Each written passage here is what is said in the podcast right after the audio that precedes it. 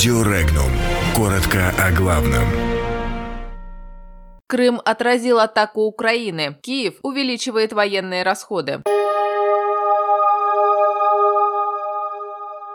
Украина увеличивает военные расходы. Крым отразил атаку Киева в ОБСЕ.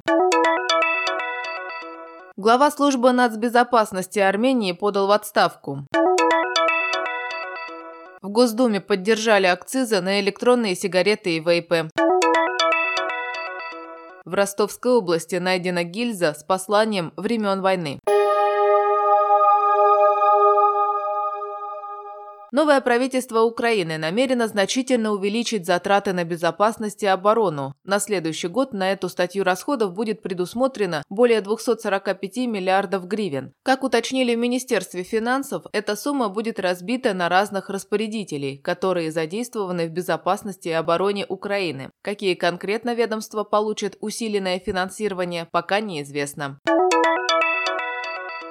Украинский представитель безуспешно попытался сорвать выступление главного редактора «Крымской газеты» и «Крымского журнала» Марии Волконской в ОБСЕ. Как только Волконская взяла слово, украинский представитель прервал ее выступление, объявив о том, что Крым и Севастополь, по его мнению, являются оккупированными территориями, и поэтому представителю Крыма нельзя выступать. На это российский представитель возразил, что Волконская такой же участник мероприятия, как и все. Заявление же украинского представителя в свою очередь, является посягательством на территориальную целостность России.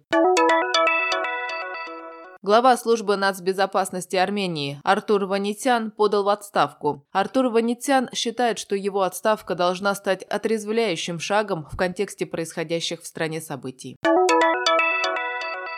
Комитет Госдумы по бюджету и налогам проголосовал во втором решающем чтении за поправку в налоговый кодекс, которая относит электронные сигареты к подакцизному товару. Если закон будет принят, то с 2020 года размер акциза составит 50 рублей за одну электронную сигарету или подобное устройство. К 2022 году размер акциза должен вырасти до 54 рублей за штуку. В Ростовской области поисковики в ходе экспедиции обнаружили гильзу с запиской времен Великой Отечественной войны. Из документов известно, что именно здесь шестая армия вермахта пыталась контратаковать, чтобы ликвидировать прорыв наступающих войск Южного фронта. В течение суток, не переставая, шло жесточайшее сражение с гитлеровскими танками и самоходками. Как предполагают добровольцы, во время боя советский танкист вложил в стеклянную гильзу записку послания. В настоящее время находка передана экспертам на изучение. Подробности читайте на сайте Regnum.ru.